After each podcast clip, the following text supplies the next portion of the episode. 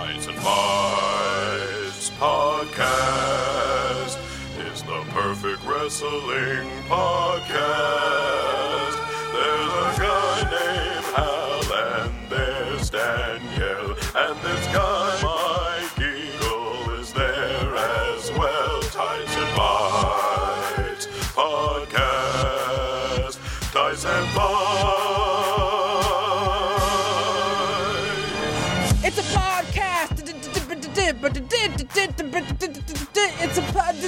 Look, the, the new NXT theme is garbage. I don't know what to tell you guys. Welcome to Tights and Fights, the show that discusses wrestling with the sincerity and hilarity that it deserves. I'm the American deadass, Danielle Radford. I'm joined today by my fellow members of the Nation of Conversation, the friend of an era. Hold on, I'm going to do that again. The friend of an era. I'm a friend. Lindsey Kelk.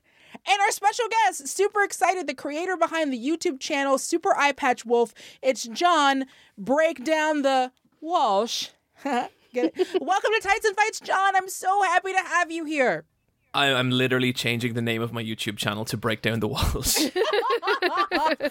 Well, that's that. That is a Julian Burrell original. So, okay, I have so many questions to ask you. I'm so incredibly excited.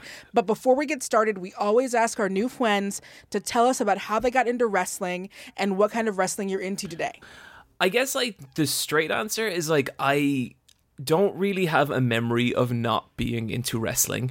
Um, I was like the youngest of like six boys on my dad's side, and a lot of them were really into wrestling. So like even as like a very young toddler, I remember like growing up and being like, "Wow, the Undertaker," and like, "Wow, Hulk Hogan," and then like nowadays being like, "Oh no, Hulk Hogan."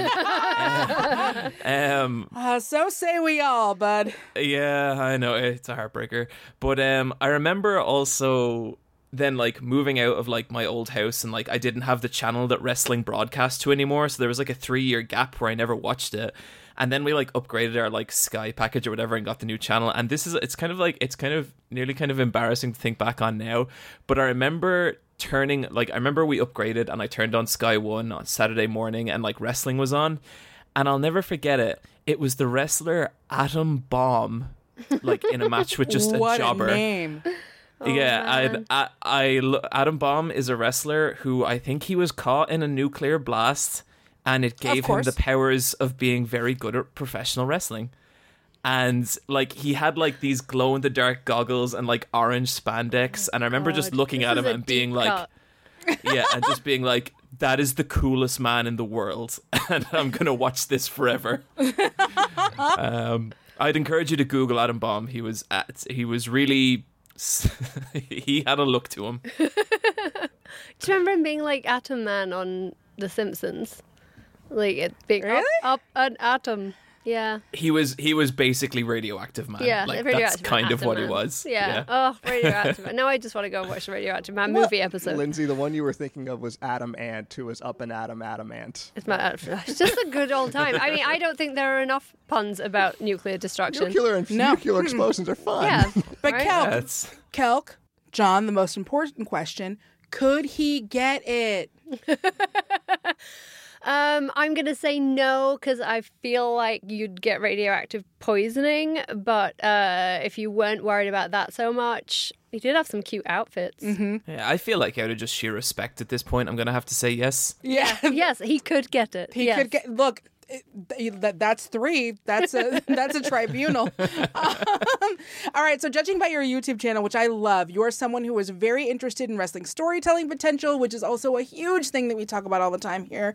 What kind of stories have you really liked since you've been a fan? Oh man, there's been a lot, but like I think when I think about like I guess the first story that like really really kind of like hit me in a way that nothing else really had it was I became like after my after my Adam Bomb phase I became a huge Bret Hart fan. Like gigantic. I had like the Bret Hart sunglasses. I had like Bret Hart t-shirts everything. I just I loved him and he kind of had an interesting like I guess turn where he became like very anti-American. Yeah, and yeah. He became mm-hmm. he became a heel that way. But because I lived in Ireland, that didn't bother me. You know, so to me, and it didn't bother his Canadian fans either. Like, not even and so to bit. me, he was still a face. And I remember like when Stone Cold Steve Austin started getting big and like, you know, like the Bret sucks, the Bret you make me sick sign and everything. Mm. I remember watching that and like I was still young enough and I was like I was kind of horrified at the turn wrestling was taking and it felt so real to me that like my kind of like this this hero I had was like being kind of overtaken in this big way. And that was one of the first storylines. Like looking back now it was totally one of those things where like the reality of wrestling merged with the storytelling and just really captivated me in a way I don't think anything else ever really had. Because mm-hmm. movies are movies games are games comics are comics this felt weird and uncomfortable and real and like it was kind of upsetting but looking back at it now i'm like wow that was some fucking storytelling See, and it did all the things it was supposed to do. Well, I mean, I guess the opposite for you, but that's also the same way. I don't know. I think that's why so many people found that story compelling because, like, if you're super American and super a Stone Cold Steve Austin fan, then you're cranky. But if you're not, then you're like, what the fuck is the big deal? Yeah, it engaged your emotions one way or another. Yeah. it 100% Totally, engaged yeah. you. And then on top of it, the wrestling was really good. Guys, And- do you the wrestling remember was really days? good I look, look, look. I, I, I have said what I have to say about Bret Hart. I think that he's a talented wrestler as a Don't, person. don't talk about my baby like this. Human me. rest hold. I love you. It's good though because it means we don't have to fight over him. It's fine. it's fine. You get to have him. and by him, I mean him from 1991. Not now. Not now. Well, because we couldn't fight over him. i wasn't aware that we were going to be disrespecting bret hart on this podcast uh, this I've has been real guys i'm gonna i'm gonna head but uh I, look, I'm the only one. I am. I am a man on my own island when it comes to um, It's my. just a heartbreak, John. It's a heartbreak. okay Later, we're going to talk about a wrestling story uh, that fans of yours know you love, which I am very excited to hear about you talk about. Do do do do do. So there is some late breaking news. What does everyone think about AEW's announcement about them airing on TNT later this year? They've also had some other announcements. Um, they signed Earl Hebner. They signed Girl Hebner. What do we think about all of these things? I mostly have strong feelings about Girl Hebner being Earl Hebner. I just enjoy that. Uh, I like a pun. I'm really excited. I'm excited because I believe in their ability to tell stories and I believe in their ability to wrestle. So, yay! I don't think there's a negative to this. Hardcore Sane. no I, I really don't think so what are you looking forward to, John? Okay, well, like I'm looking forward to just AEW and like seeing, you know, like just what their like philosophy and approach to wrestling is going to be because I feel like there's so much they can do WWE isn't. But also I'm kind of just looking forward to seeing WWE have the like, you know, fire put under them because they haven't for so long and I So think like long. Competition only makes everyone better. Yeah. yeah. exactly. And so it's just it's kind of win-win for everyone. And I'm really happy for the wrestlers. I'm glad that they like they have an, a like a legitimate alternative and I really hope it works out for them. Yeah, how exciting is it that there's going to be more people getting that sweet, sweet TV money, looking after our Yeah. faves? Mm-hmm. Oh yeah, no, I'm I'm legit so excited about that. All right, so as we mentioned last week, we are fatigued about talking about a product that we're not super excited about. And so this week, we're going to spend some time focusing on NXT, which is a thing that we all love. And I'm very excited about that. A note to listeners we record Wednesday before NXT goes live. So we will be talking about not the NXT that you just saw last night, but the NXT from last week. But yay, we're all going to be really happy about it. Um, firstly, Matt Riddle, the ultimate American, in my opinion. He's just my favorite boy. He's like a golden retriever made human that got so high. And I love him. He's so high. He beat Adam Cole after Roddy Strong interfered because whatever. Um, it looks like the uh, undisputed era may be no more, and we have a clip. You screw things up It's just all yelling. over again, and I'm tired of it. Move! Patriarchy. You, Definitely you patriarchy. Roddy, you're a little oh, You hear Loud me? noises. A little What are you saying? What are you Throw it up and take it off. Take it. You know what? Don't say that. Roddy, I love O'Reilly's Maybe work you in don't this. deserve You don't You say this that. Anyway, Roddy. Maybe you don't deserve it. You gotta think about this. Well, maybe none of you should wear the weird fascist armband, but maybe that's just me. We're this close to it being a problem. we really are. Oh, we're within blinking distance, Michael. It is a problem. Put some Um, Hugo Boss on those boys, and this is all over. That's all I'm saying. You throw them in a Volkswagen Beetle, and we have got an issue. So the match was great. I still look. I know I'm your auntie, but I still worry about Matt Riddle's toes. I Every time he does something and I see his toes bend, I'm like, you are five months away. As soon as you get onto the main roster, they're going to make you wear shoes, and I'm actually okay with it. I'd rather he started warming up to those shoes now. Yeah, because he's you, you are like a smooth three years away from breaking a big toe. Yeah. Um, John, aside from big toe madness, what did you think of the match? Yeah, it was great. I mean, like, I think it was. You know, you have someone who could like with the physical abilities of Matt Riddle, who has the like the capacity to make matches look like they hurt like hell, and then Adam Cole, who's just like he's got a good mind for the business. He's always able to put on a good thing. It was just, it was great. I, I really liked it. I liked seeing two glorious haircuts compete against each other. Ooh, ooh. That was special for me. Beautiful hair on both of these men. It's, they're just both I, really I good. always, I've John's always very had like a bit of a, I've always has a bit of a soft spot for Matt Riddle because he was at an Irish show about a year ago and he put on an amazing match against Will Ospreay, and he was just walking around afterwards like a fan, and I went up to him and I was like, "Oh, that was a really good match," and he goes, "Thanks, bro," and he really smelt of weed. Yay! Yeah. Someone that lives a gimmick. I mean, welcome to the West Coast, baby. do we think he just doesn't wear shoes because he's so high he can't feel his toes? yes. Because I've heard that's a thing. He's like, we get so high you "Bro." can't feel your toes. Yeah, toes. I just can't feel his toes anymore. Marijuana is legal in the state that I live in, so I can confirm that sometimes you get so high you can't feel your toes. Good for him. Pot's not legal in Ireland, is it, John? Nah, I mean, no, but Readily available. I, I'm just gonna let that sentence trail off. Have you ever been outside of Ireland in a place where marijuana is legal and maybe have an experience where you can't feel your toes? No, I've never been to a place it's legal. I've definitely. John, I'm trying here, bud. As an artist and a creative, John may have indulged some artistic creative passions, and therefore legality no longer applies. No, we're artists. Sorry. I mean, what on. what is what is law, man? Right? Right? Especially if you're so high you can't feel your toes. I mean, but good for Matt Riddle. I thought it was a really fun match. Yeah.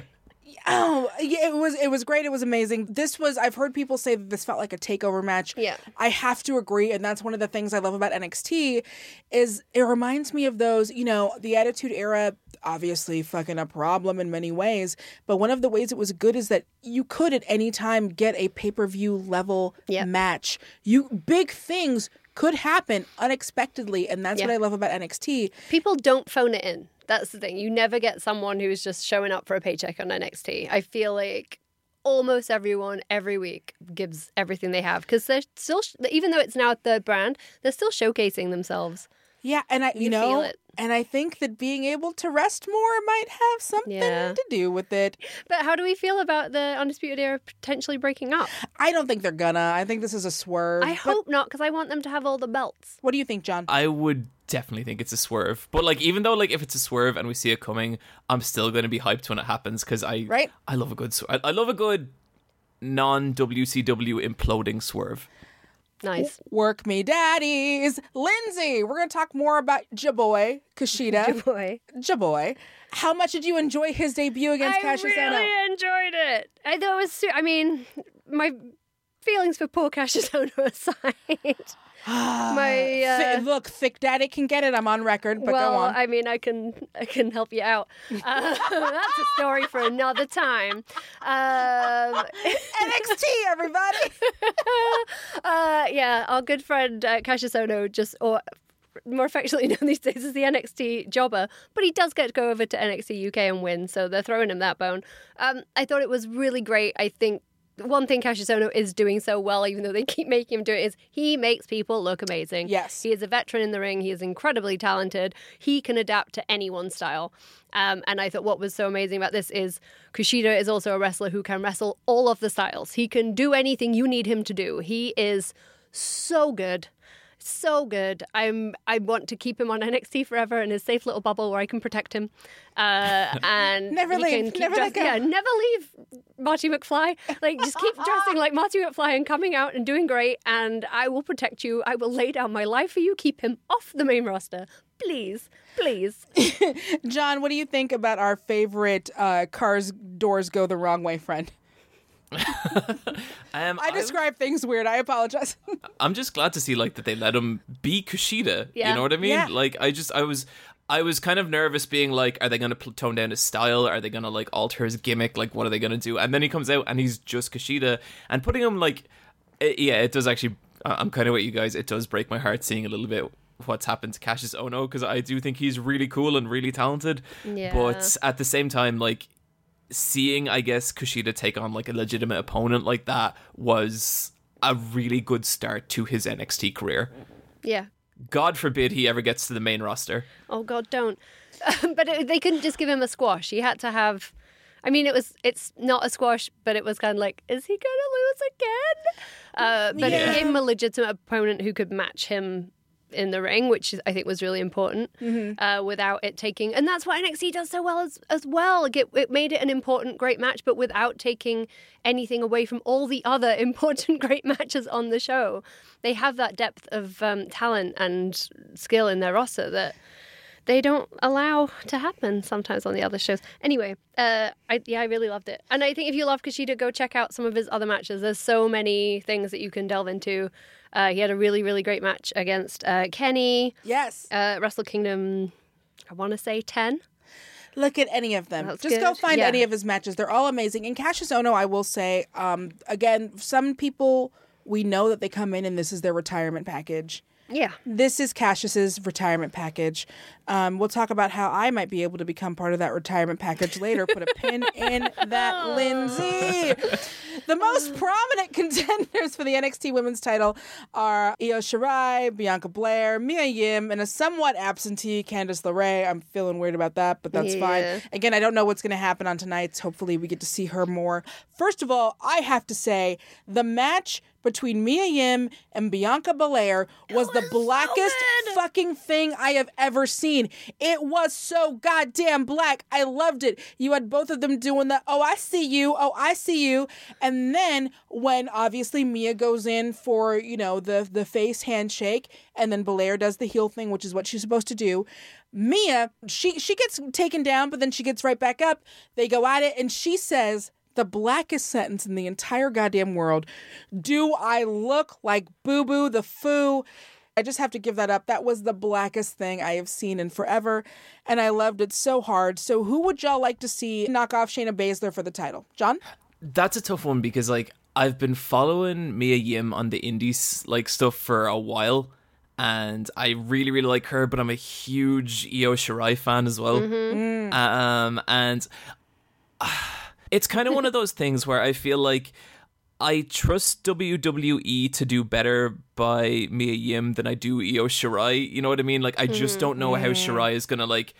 I think she could do well enough in NXT, but like I, I guess after like what's kind of become of Asuka, I I'm nearly like reluctant. So maybe Mia Yim, but it's it's a tough one. I think they're all pretty awesome, and like I love the stuff with like the hair at the end of that match. I thought that was really so really cool. good. That was amazing, and it was it was a really ingenious way to use the ponytail because she's just been kind of using it as a whip. So her to Yeah. be able to use it as leverage. yeah leverage another like that was great. I'm very worried about traction alopecia. I'll just say that. But uh, I thought it Her was really fun. ponytail's a little tight. I like to believe that maybe there's more slack on it when, that we think, and it's just a lot of Eco Styler gel doing its job. I hope so. Because like so. pulling on it that much was like, eesh. Plus, it's gonna just wear on that hair. One of these days, that's to come off. Yeah. But also, she can write it off, so she can Yeah. probably get. I hope she has more than one. She, ponytail. she must have several. She's She not an amateur. Yeah, Come on. those are our very strong are our opinions. Strong takes on her hair. Um, of match. course, I would like it to be Bianca Belair because I'm a huge Bianca Belair stan. I love her. I hope they never turn her face. She should be heel Forever. forever. Um, yeah. So that's. Uh, I do want to see more Candice. I want Candice back. I'm starting to flip out at the lack of Candice. Don't want- put her in the Rumble and put her on Mania and then take my Candice away. I want Candice. I want Candice that has nothing to do with Gargano. Yup. I want Candice being Candice. I want her to run in and beat the shit out of some dude. Give her Ohno. He's Yeah. taking everyone. She's probably. I'm already- sure that I'm. Look, I'm, I'm. pretty sure I've seen her beat him at PWG. I was just about to say, I'm 90% sure that footage is online. Give her Ohno. Fuck it. Feed her more. There is also one person from NXT that a lot of people have said they enjoyed. Let's hear his clip. I, for one, can't wait to see the NXT TV debut of Eric Bugenhagen. All right. No. No. I love that music. And his opponent, from Milwaukee, Wisconsin, weighing in at 240 pounds, Eric Bugenhagen. Okay, I'm not gonna lie. That '90s ass, uh, that '90s ass, jobber ass, 1994 ass. We haven't had uh, Ted Turner challenge us ass music gives me something. What do you think, Lindsey? I, I don't know. I didn't do anything for me. I I want to feel more and I want to be wrong. It just did not do anything for me as a human. The music, yes. Uh, but the overall thing, I'm like, I don't know. I feel like there's a lot of interesting people coming up, and I'm not sure you're one of them for me at this second. What do you think, John? I mean, like he's totally got a look to him. I think he's one of those people that like he comes out, and even if you're not into wrestling, you'll be like, "Oh, I, I get what this guy's about." Yep. You know. Um, I feel like I like I, I'm not too familiar with him. He's very he's very pretty, but I don't think I've seen enough of his stuff to really have like I guess a decisive opinion on him yet. This is one of those where I'm like, I am tepidly gonna wait and see, because Yeah. again, if if they go where I think they're gonna go and they go full out balls in on it, I am so in. Um, if you have any thoughts about anything we've discussed so far, let us know about them at facebook.com slash groups slash tights fights and at tights fights on Twitter and Instagram. When we come back, we'll take a look at perhaps the most significant moments of The Undertaker's career. Up next on Tights and Fights. Hi, I'm Janet Varney, and like many of you, brand new sentient robots excluded, I used to be a teenager. In fact, just about all of my friends were too, including folks like comedian Danielle Radford. And of course, all of us, you, you take on that theater accent, and our teacher would say, No, that isn't how people talk. Right. Don't do the super theater kid accent, it's the worst. But so when I was doing theater in high school, of course, I immediately was talking about being in the theater. So join me every week on the JV Club podcast, where I speak with my favorite women artists, innovators, and humans as we reminisce about the past and how it led us to becoming who we are. Find it every Thursday on Maximum Fun. Unless you wish you could trade in your own family for the Pearsons, Inside Pop is definitely not for you. Sean, that's a little extreme and also not quite true. Okay, Amita, how about Inside Pop is the podcast for people who love and appreciate the best pop culture has to offer? Oh, much better. In every episode, we interview the people who create the culture you crave. Past interviews include the production designer for Fargo and Tony DeCray from the DreamWorks Story Department, You'll also get the very best pop culture recommendations in our Big Sell segment. plus the opinions of two TV producers who are pop culture obsessives and actually do wish Sterling K. Brown was our cousin. Kissing Cousins, that is. Listen to Inside Pop every other Wednesday on the Maximum Fun Podcast Network.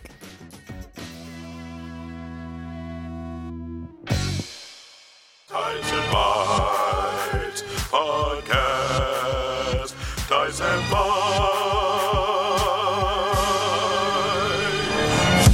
Welcome back to Tights and Fights. I'm Danielle Radford. I'm joined today by Lindsey Kelk. and by our special guest.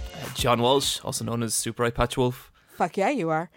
This week, we're going to take a look at one of the great stories of wrestling and examine every step of what made it work. This is the beatdown. Hey, yo, white boy.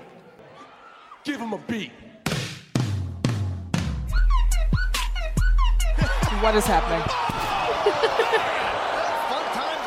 Now we know what Julian did at work all week. Okay, I love this. Um, all right, so for over 20 years, it was considered the sacred cow of WWE, The Undertaker's WrestleMania undefeated streak. And in the final years before it ended, it was in no greater danger than the four consecutive years that Shawn Michael and Triple H nearly ended it. Now, before we get going, what did everyone think of the streak when it was still the streak? I'm gonna hand over to John because I didn't care about it so much. What? Really? Oh my god. Just because, like, it wasn't. I was when I watched Undertaker. Uh, Undertaker. When I watched wrestling as a little kid, Undertaker was around. It was Paul Bearer, and it was the full urn, joyous time of like madness. And then I Yeah. checked out for most of the Attitude Era. I wasn't watching as when I was in uni, and like they made me have a real job, and I didn't have Sky, and I was poor, and it was Womp. grumpy, so I just didn't have it. So then when I checked back in, I was kind of like, huh, that guy's still going. Uh, Okay, which, that makes sense. You know, That yeah. So I didn't really Yeah, yeah. care. And then I saw the punk match at uh, Mania in New York, and that was amazing. Uh, so I was engaged again, and then I go, I'll check back into where I come in at the end. Oh. But I have to say, for the bulk of it, I was just like. Wasn't there? Yeah, I will say uh, for me, I was watching during the Attitude Era. Um, I would actually go home for wrestling stuff because I was fair. Mm-hmm. I was also in college for part of it. Um, not a university, just a shitty private art school, um, arts conservatory as they called it, Nice. because we had to call it something to justify the fees. But so I was watching some of it, as everyone knows. Um, I s- checked Smooth the fuck out during like the Ruthless Aggression era, and I wasn't in that. And I know that that's a huge part of the streak. I've got to catch up with some of it. Um, I loved the I love the Shawn Michaels match. I love the Triple H matches. Those should womp words should have been where it ended, in my opinion. But John, I know that you have done deep dives into this. We definitely want to hear about your thoughts about the Undertaker streak.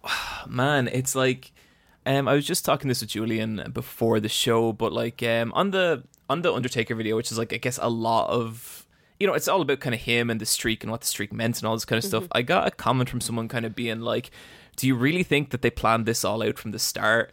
And like they were kind of saying it as a way as like, does that not discredit the storytelling on it a little bit? But to me, the fact that it wasn't planned out, that's kind of like what's amazing about it and like what's amazing about wrestling because the only way like the undertaker became successful is like you know from like live reactions and people genuinely getting into the character. And through that he becomes like this kind of like uh, like institution within the wrestling business itself. And then that genuine like you know being over with the fans that much that then turns into this big legacy that takes like storyline form in the streak and i think that's kind of what like excites me so much about it because it's this case where you know, to, to me, wrestling is always strongest when it's like it's bleeding into reality in a weird way, and that's kind Yeah. of what the streak was. And like, I would, you know, for those last couple of years, every year I'd be like, oh my god, he's gonna lose it, he's gonna lose it. Like, this is this is it, this is actually gonna happen, or at least for the, you know, for the matches that did their job and made me think that. I didn't think he was gonna lose to Mark Henry, but um, like. Oh, but also yeah. yeah it's actually funny because i watched basically all 20 of those matches like in the same week and every time the commentators say the same thing and they're like well uh, batista doesn't look one bit afraid and then like the next year they'll be like this is the first time i've ever seen a competitor not look afraid but there's no fear in edge's eyes and it's like it's, it's every single match Well, we know consistency is the thing that they're known for. oh yeah, completely. But um and I guess like to me it kind of just became this really sort of sad story about like getting old. Do you know what I mean? Yeah. Like It's like let him die. Let the put the Yeah. man put him down. Take the dog outside take him to the farm.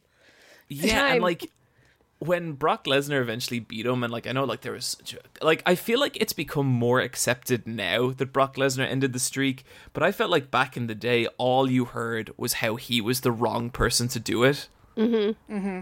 And now I just kind of want I wanted anyone to do it.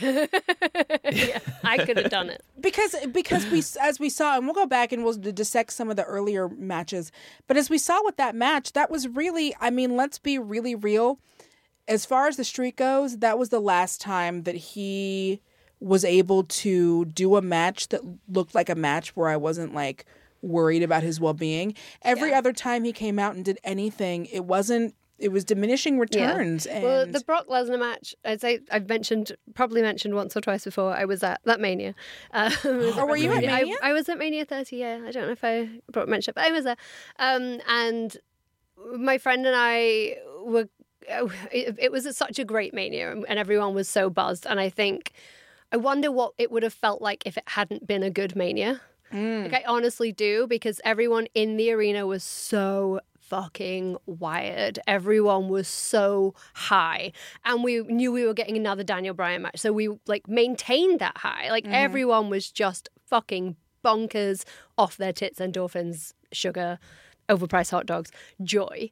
It was just like I'll, it was like a kid's birthday party like at the local swimming pool when you were 7 and you've been swimming and you've had the cake but you haven't done all the games yet. It was like that excited.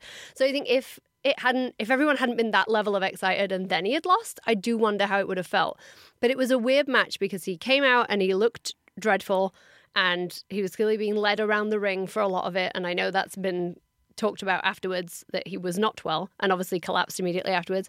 When it happened, Like in I've talked about this a million times and I've talked about it in various platforms, but that moment when it happens and 80,000 people went silent who had been pumped and screaming and excitable for so long, for everyone to just go silent, it just felt like something you will never forget has just happened. It, it just it transcended and, it, and it elevated that moment to become something bigger because of what it was part of Absolutely. and because of everything it meant. And I do wonder how much of that ties into not even so much the build to that spe- specific story. Like you say, people were like, eh, Brock. And maybe it's because he picked Brock, because he likes Brock, whatever. But there was just so much going on for everyone on that day, in that moment, at that time. Even if you were watching at home, so many people are like, Mania 30 was my favorite. You were so emotional. And then they they managed to take those emotions and just twist it in a heartbeat. Yeah, I guess my biggest question um, that I have for you, Lindsey, is that y'all do cake after games Well, I mean, it's just Or- const- constant cake. or before games? Because we do. Cake. So we do food, Cake, and, cake, cake, cake, and cake, then cake, games, and then cake. Yeah, I mean, swimming pool parties in the village. I'm, I'm being very specific. uh, you had a party, the room for the parties was above the pool. Um, so you could like look down at the pool and it would always get really like condensation on the windows and it was all very dramatic and everyone stank of chlorine and you know. So you'd eaten your pineapple and uh, pickled onion on sticks or cheese and pickled onion cheese and pineapple on a stick. That's the food choice. What? yeah. Did you john back me up Uh, I cannot be a part of any cheese of that. and pickled onion or cheese and pineapple on a stick. Don't lie to me. Are you? John's now going to be like, "Excuse me, Lindsey, I'm very fancy, and we only have Mr. Kipling's fondant fancies at our birthday parties." but in the 80s, you would just wrap a potato in tinfoil. You would put pickled onions and cubes of cheese on a cocktail stick, or cheese and pineapple on a cocktail stick, and you would stick them in the potato. And that was like the height of appetizer at a children's party. I'm making a face. I'm sorry. This sounds like something I would make up to fool an American person. I'm, That's I'm so and let down. Look, Lindsey has actually done that to me before. I have, I have in fairness, but this is legitimately a true thing. And I know all the British listeners who grew up in the 80s now go like, yeah, like the cheese and pickled onion pineapple hedgehog. It was like a thing. It's a thing. I'll show you. I, okay, I, John and I are no longer speaking, um, but it was a big deal. Anyway, The Undertaker. I mean, The sure. A huge fan of cheese and pickle on a stick. I, d- I need to hear so much more about this cheese and pickle. It's delicious. All right, so the story of the streak started on the road to WrestleMania 25. Undertaker had never beaten Shawn Michaels, and Shawn wanted to be the one to end the Undertaker streak. He even held the classic funeral for the dead man. that you use WrestleMania as an opportunity to show your peers and the world what you represent. I take the fact that you don't think I can end your undefeated streak as a personal insult. So Shawn would, of course, end up losing his match to Taker. Do you guys think this match was as special as it's held up to be? John? Ooh, it's you have a really great match. It's absolutely fantastic. Personally, I've never held it in quite the same esteem as a lot of people, but I only say that as like to me it's like a fantastic match. It's not one of my favorites of all time, but it's like it's it's it's up there, but I've never seen it as like the defining match of like the WWE or even the Undertaker's streak, honestly. Hmm. I thought it was a great match for the streak, but I also I feel like there've been kind of some middling matches from the streak, and I can't even remember the names of them because they're mostly stuff where I like fast forwarded through back when I did. a, uh, a, a lot of the stuff before Orton is Undertaker fighting a very large, very clumsy man. They're so sleepy. So That's my, that's my fetish. Who knew? Kelk, what do you think? I mean, as I say, I didn't watch them at the time. I've gone back and watched most of them because I like to go back and watch old manias and go, validated. Um, yeah, I mean, I always had a soft spot for Edge.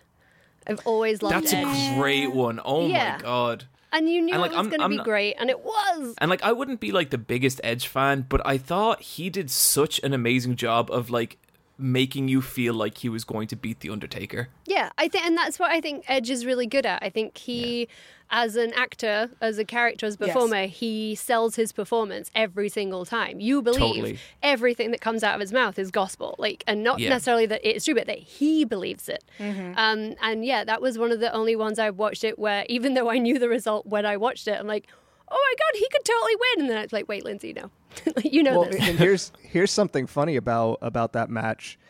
They actually floated the idea of Edge being the one to break the streak to him. They like said, "Well, how would you feel if you know we we made you we had you win?" And he flat out said, "Absolutely Yeah. not." Aw. Because Wow. this was, Such I guess, a like good man. He has so much respect for the business. Yeah. Yeah. And I think he just saw like the idea, the the draw of the streak at WrestleMania Yeah. was just too big for him to just like. He's like, I can't carry that burden. Are yeah. you kidding me? No. And I think I hear that in his podcast. I don't know if you know this. There are other wrestling podcasts out there, and one of them. I've never heard of this. I've heard a rumor, um, and one of them is hosted by Edge and Hal's good friend Christian. Oh no, I didn't know. Uh, yeah, That's good. Hal's friend Chris. They, It's great that they're dabbling in podcasts. It's really nice to see just two young kids getting out there and making a go of it.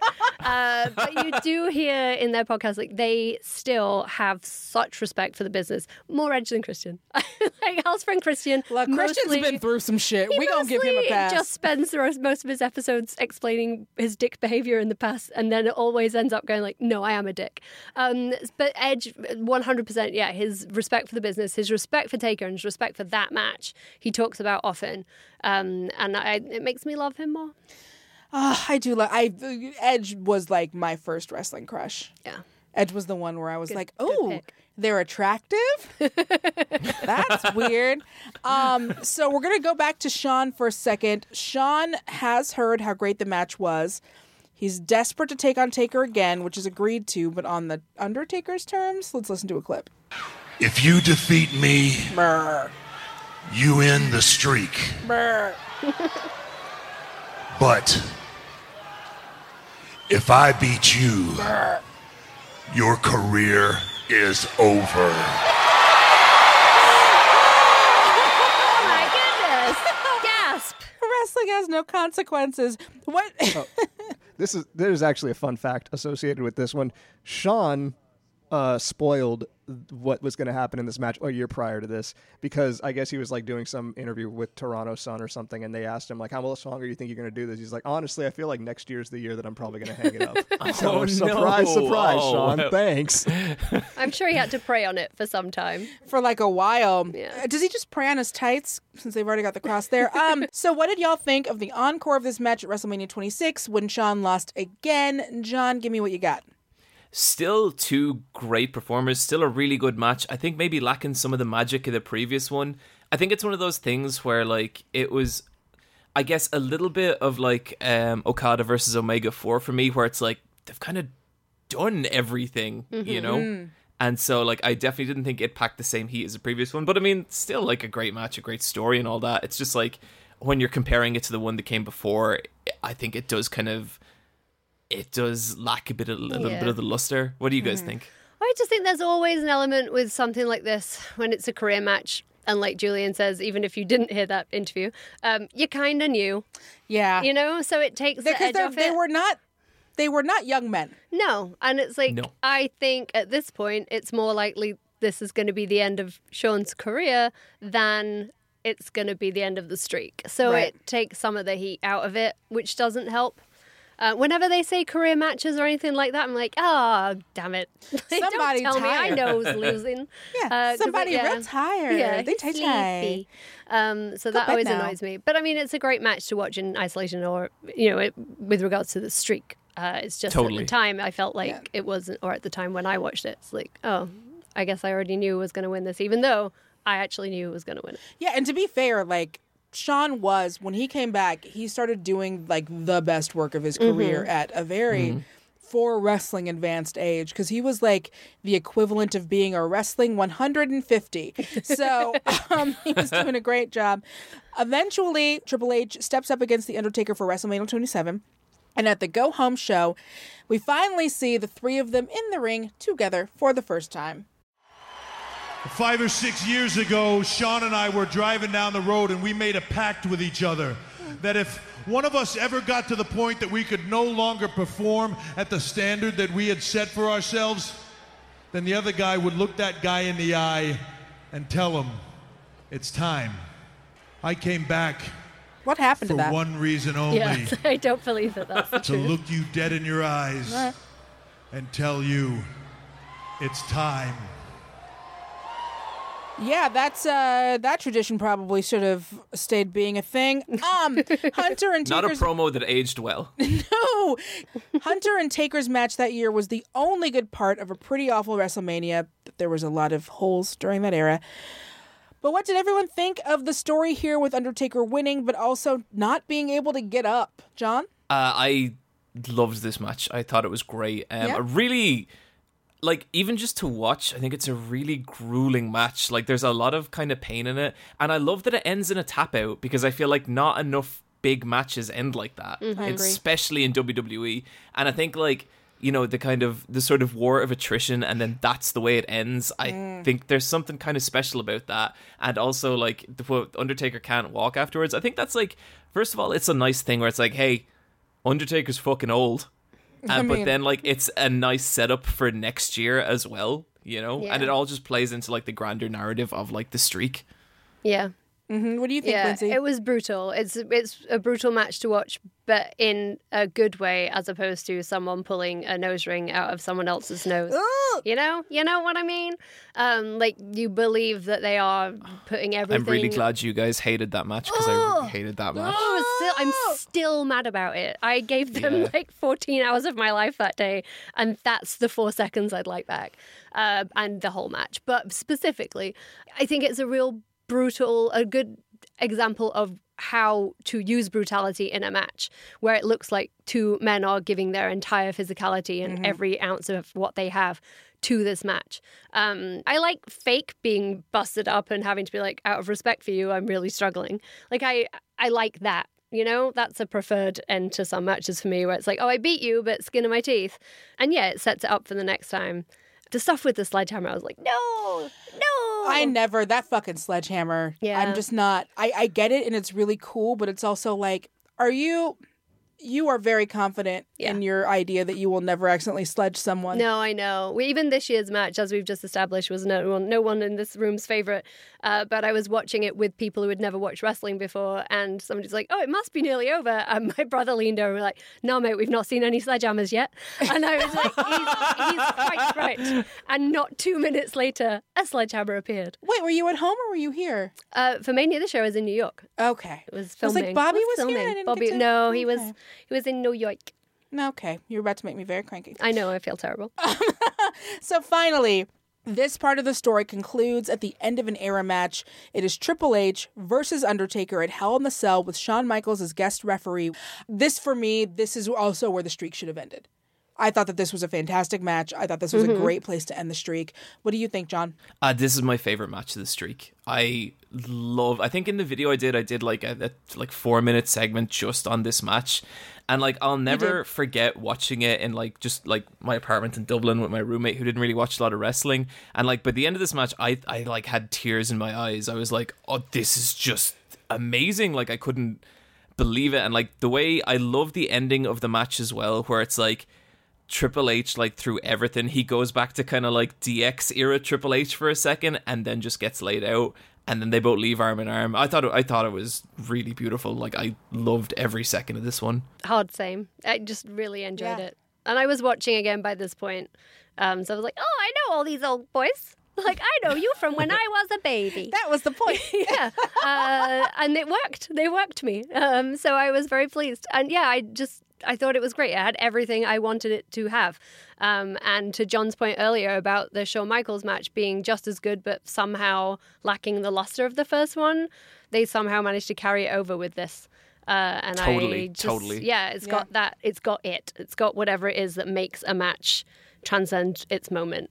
Uh, and I, I have watched it since and enjoyed it. And one other cool thing about this one, uh, you know, you kind of have, you think back on the WrestleManias 25, 26, 27, those are generally pretty middling WrestleManias. Yeah, I was like, often try like- not to. Yeah, but with like one really good match, and usually it was the Undertaker match, and all of those that was like actually worth watching.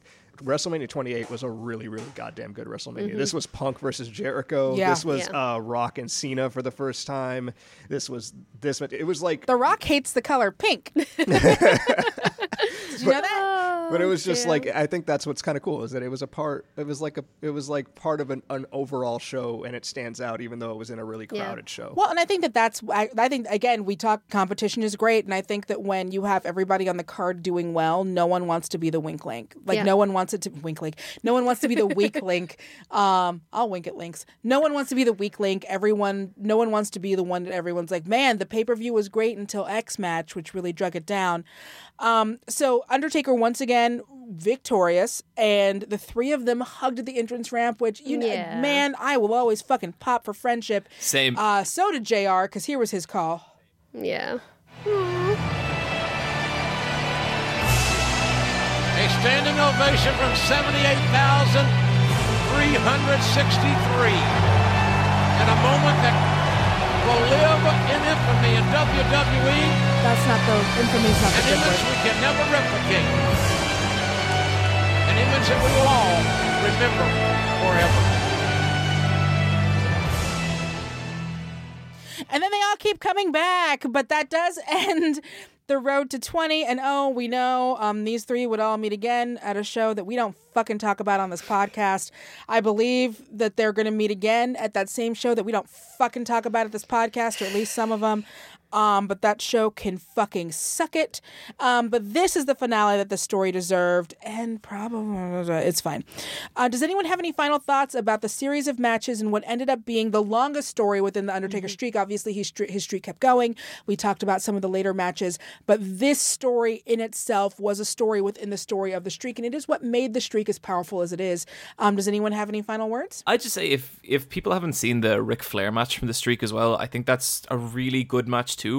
Both guys were getting up there, but I still think they sold like a great story with that match, and it was interesting to see Undertaker work pure heel on that one. Mm-hmm. Yeah, and I have nothing to add to that, but I do I always recommend the Punk match uh, Yes. because Punk And no one else will on the network, so. and Punk works best when he's being a little bitch, and he was really Oh. pissed off. Uh, so he was doing his best work. That punk promo where he was like, "My deepest condolences for your So loss good. at Wrestling," it's just amazing. I loved that man so much. He's Me too. He, Me has too. Took my love and he shit on it, but I still loved it, and it's still a great match. Also, what's funny is that they always talked about they acted like Triple H and Undertaker had never wrestled each other at Mania before, when they totally did at WrestleMania X7. They just never talk about it. Like Yep. I feel like it's kind of like the forgotten element of like this because they always acted like like you know Undertaker, you've only got one more challenge and that's me, and it's like no, he's oh, he already beat you. What are you Yeah, talking yeah, he, about? beat, he beat you real good, Triple H. yeah, it turns out you guys were on TV. Also, you were on TV together for a really long time. Like a, a while. like a while you were on TV together, just in case you don't remember. So that will do it for this episode of Tights and Fights. We are a podcast on the Maximum Fun Network. This week, your hosts were John Walsh, Lindsey Kelk, along with me, Danielle Radford. John, thank you so much for joining us. Uh, plug everything, plug anything that you would like to plug. Um, yeah, sure. You can find me at Super Eyepatch Wolf on YouTube or just at Eye Patch Wolf on Twitter. And I also host the Let's Fight a Boss video game podcast. And uh, this was super fun. It was it was really great to be here. Yay! Yay! Thank you so much. We're both. We're all. I was gonna say both, but there's also a Julian. Um, we are all huge fans of your work. I love nothing more than people who analyze long-term storytelling um, in wrestling. Those are always some of my favorite wrestling videos and wrestling content. And we really appreciate you um, lending your expertise to us while we tell dick jokes. I'm laughing because It was it's my pleasure. It was great. Uh, you must come and do it in person. yeah. I, you have to come and do it in person sometime. Lindsey Kelk, talk about books. I have books. I write books. There's so many books. Um, I have a book coming out in two weeks. One week. Two weeks. One week? Two weeks. Two weeks. Um, I Heart Hawaii is out. it just seems so wrong in this context. No! This black room wearing a wrestling shirt talking about wrestling. I'm like, I have a book called I Heart Hawaii. Um, it's very good. Uh, it's out on May 30th. Also, my first children's book, which um, feels more right because it's snarky and funny and silly. uh, and that is also out on May 30th, Cinders and Sparks. So check those out, and uh, you can find me all over the internet at Lindsey Kelk. People often do, they have opinions. Uh, come share them with me. I may not agree with them, but I would like to hear them. Hey, we love you all. Stop asking Lindsey to proofread your books. Novels are long. I wish I could. I also can't come to your house with my book for you to sign it. I can't. I'd like to. Yeah, she she would love to. Um, maybe one day we'll figure out a way where you can send a page of something and Lindsey can sign it, no, but she can't. no, she can't do that. No, either. can't do that either. Or it's just there's a lot of them. Damn it. Or I'm coming to ten cities. I'm coming on tour to ten cities. There's the segue I was come looking to one for. of those. Sorry, like I would love to see it. Please, whenever Tights and Fights people come to book events, I am beside myself with joy. And we don't just talk about books; we talk about all kinds of nonsense. So uh, definitely come to the book tour. I was one of those people. It was fun. Julian's been. Julian knows. I was wearing a Kenny Omega shirt. I was so pleased. Yes. I didn't know he was coming. And I was wearing a Finn shirt. We live our brand. Oh, we live our brand. So, and then I am Danielle Radford. Uh, as per usual, y'all can find me on Screen Junkies. I am one of the writers of the Honest Trailers now, so you can um, do that. We just put up the Honest Trailer for Speed, which I'm very happy about. Um, I'm also on the Honest Trailer commentary this week. I have been hosting more of the episodes for SJU, which has been really fun. I just put up God, I've got a bunch of articles on fandom. I covered one about how they made Steve Rogers work when it seems like he should be corny as fuck. I have one about how Iron Man um, worked to create the universe of the MCU. I just put out one which is about how amazing Thick Thor is and the lessons Sweet. that we could learn about uh, Thick Thor and how to make thickies work on screen. So go check those out. I, wow, I amazingly have a lot of shit to plug. This is a good day. It's a good day. I'm getting paid. Guys, I can buy skirts. Yay! I bought new shoes. I got a new bra. It's a new day. Yes, it is. Our producer is Nice, fi- brought it back around. Our producer. It's not always a given. it's not always a given, nor do I try to. Our producer is the five tool player, Julian Burrell. I don't know why anyone lets me do this professionally. Senior producer at Maximum Fun is Laura Swisher. Mike Eagle is the voice behind our theme music, so we're putting him over for that. Keep up with us all week long at facebook.com slash group slash tights fights and at tights fights on Twitter and on Instagram. If you love the show, remember to hit those five stars on Apple Podcasts or whatever your podcast snatch and app is and share us with all of your friends. Thank you so, so, so much to all of the Max Fun members who make the show possible. We'll be back next week for more, you guessed it, wrestling.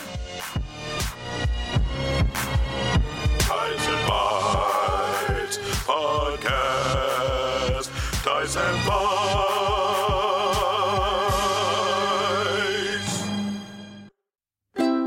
MaximumFun.org. Comedy and culture. Artist owned. Audience supported.